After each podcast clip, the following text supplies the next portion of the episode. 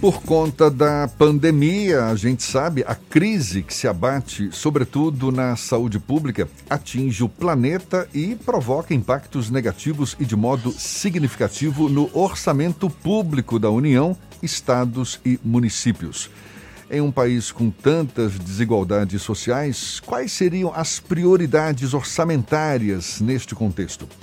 Pois é para falar sobre esse e outros assuntos que a gente conversa agora com o professor, doutor e especialista em finanças públicas, Antônio Ribeiro, nosso convidado aqui no Issa Bahia. Muito obrigado por aceitar nosso convite. Seja bem-vindo. Bom dia, doutor Antônio. Bom dia, Jefferson. Bom dia, ouvintes da a Tarde FM. É um grande desafio, certamente, para os gestores públicos garantir recursos para enfrentar a pandemia e, ao mesmo tempo, assegurar a manutenção, pelo menos, dos serviços essenciais à população. Existiria uma fórmula, um modelo pré-definido de gestão dos recursos públicos num momento de crise como este, professor? Sim, é, embora seja um, uma coisa muito nova, é possível e já existem estudos que desenham formas mais eficazes de combate a, a essa crise neste momento. Né? É preciso primeiro entender que os efeitos dessa crise ocorrem nos setores mais diversos da sociedade. É, na, na, são efeitos sociais, econômicos, políticos, culturais, sem precedentes na história recente das epidemias. Né? Isso quer dizer que a crise do Covid-19 apresenta desafios em diversas dimensões sociais. Não é só a questão sanitária, essa, essa é a mais visível, a mais ativa. Né? Mas o Covid impacta a economia também. É, essa crise serviu, lamentavelmente, para evidenciar antigos problemas que nós temos, como a pobreza e a desigualdade, e contribuiu para o agravamento desses problemas. Né? Então, foi necessário uma crise dessa magnitude para se perceber a existência de milhões de cidadãos invisíveis nas estatísticas oficiais, que são as grandes vítimas, né? são os mais vulneráveis às suas consequências consequência desse tipo de desemprego, né? Esse é um dos maiores problemas que vamos ter que enfrentar doravante, né? O Brasil tem 14 milhões de pessoas na linha de pobreza e quase a metade delas vive no Nordeste. Né? E é, o desastre econômico desta pandemia já deixou mais de 12 milhões de pessoas empregadas no país. São dados de junho é, e tudo indica que a recuperação será um tanto quanto lenta. Né? Nós temos observado aí com essa ajuda emergencial do governo, que não somente os desempregados fizeram filas para receber o pagamento desse auxílio emergencial. É, diaristas, feirantes, motoristas de aplicativo, entregadores de encomendas e outros, o que demonstra que a crise é muito mais ampla do que ela, do que é visível. Né? Um levantamento feito pela Confederação Nacional dos Municípios entre março e maio deste ano Mostra que os prejuízos né, até maio somaram mais de 7,3 bilhões. Estima-se que até o final do ano os prejuízos possam chegar a 73 bilhões de reais. No caso dos estados, a Bahia foi o quarto estado mais atingido, com perdas estimadas até março, até maio, desculpa, de 790 milhões. Professor. Mais do que a Bahia, somente o Distrito Federal, Pernambuco e Paraná. Pelo, pelo que a gente observa até agora, pelas ações que já foram tomadas, seja pelo governo federal, governos estaduais, municípios, o senhor, qual é a avaliação que o senhor faz? O Brasil e os demais entes federativos estavam preparados para enfrentar essa crise e tomaram as decisões corretas até agora? Qual é a avaliação que o senhor faz? Preparados não estavam. É, alguns melhores, né, outros com um orçamento mais desarrumado com suas finanças mais desorganizadas. E esse é o ponto fundamental.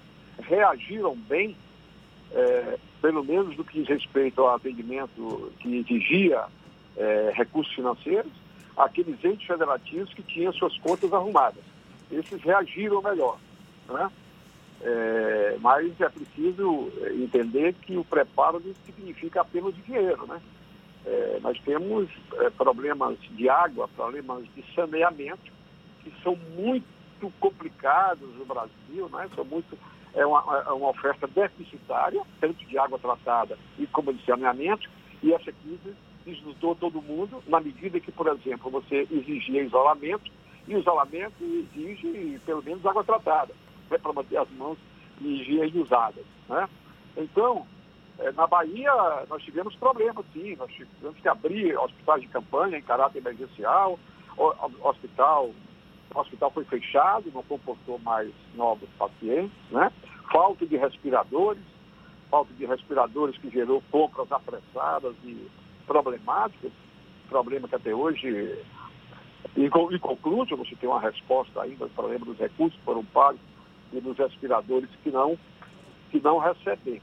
Né? É, então, eu diria que re, reagiram melhor aqueles que, ao longo dos últimos anos, vêm tratando melhor da área social. Professor. Aqueles que têm mantido investimentos e gastos é, priorizando a área social de governo. Professor, o senhor que acompanha bem de perto a questão econômica aqui da Bahia e também até aqui da capital baiana, Salvador, o, tanto o governo do estado quanto a prefeitura falaram num déficit de arrecadação bem alto agora em 2020. E isso tem implicações no resultado do orçamento, já que se baixa a arrecadação, a despesa se mantém a mesma ou aumenta, é uma dificuldade muito grande de equilibrar as contas. Como o senhor acredita que esses entes federativos, o governo da Bahia, e o Estado da Bahia e a Prefeitura de Salvador vão manter esse equilíbrio durante o restante do ano de 2020? O, o, as finanças é, da Prefeitura de Salvador estão mais organizadas do que do Estado. O, o governo do Estado, nos últimos cinco anos, se dividiu em mais 12 bilhões. Nós já atingimos algo em torno de 26 bilhões de reais é, isso significa que nos últimos cinco anos o Estado da Bahia tem tomado em torno de 2 bilhões por ano. Né? É, isso mesmo é, não reajustando investimentos de servidores há cinco anos. É, então tá, é, uma, é uma situação mais difícil. Agora, eu quero dizer que no, no que diz respeito ao orçamento do Estado, até o quadrimestre encerrado em abril, as, as receitas do Estado não sofreram impacto negativo. Elas estão equivalentes, são um pouco mais do que aquilo que foi gasto em 2019. E considerando que o reajuste do Orçamento Geral do Estado de 2019 para 2020 foi um reajuste de 4%, e considerando que as receitas não se alteraram em relação a, a 2019, então eu acho que o impacto até abril não, foi, não teve impacto negativo. Né? Problema do, do Estado da Bahia é que não vem priorizando a área social. Então, ao longo desses últimos cinco anos, a, a saúde, a educação e o saneamento perderam recursos no orçamento, perderam é, o índice de participação dessas três funções sociais no orçamento, caíram nos últimos cinco anos.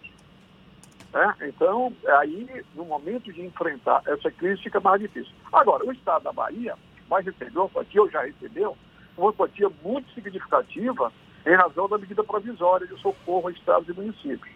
Né? Quanto ao impacto é, dessa crise no orçamento da Prefeitura de Salvador, é, segundo eu li o secretário da Fazenda de Salvador, é, os impactos são significativos. Né? O, primeiro, porque o SPM, Fundo de Participação dos Municípios, é a receita mais considerável dos municípios. Né? E ela sofreu uma queda gigantesca, porque essa, esse fundo de participação dos municípios ele é constituído de imposto de renda e imposto sobre produtos industrializados.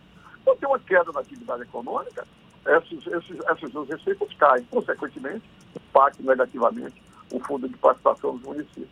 Agora, uma coisa fica certa vai ter que começar do zero. Professor, então, é o senhor fala. Possível, é, é, eu estou falando em termos de prioridade, vai ter que repensar o orçamento.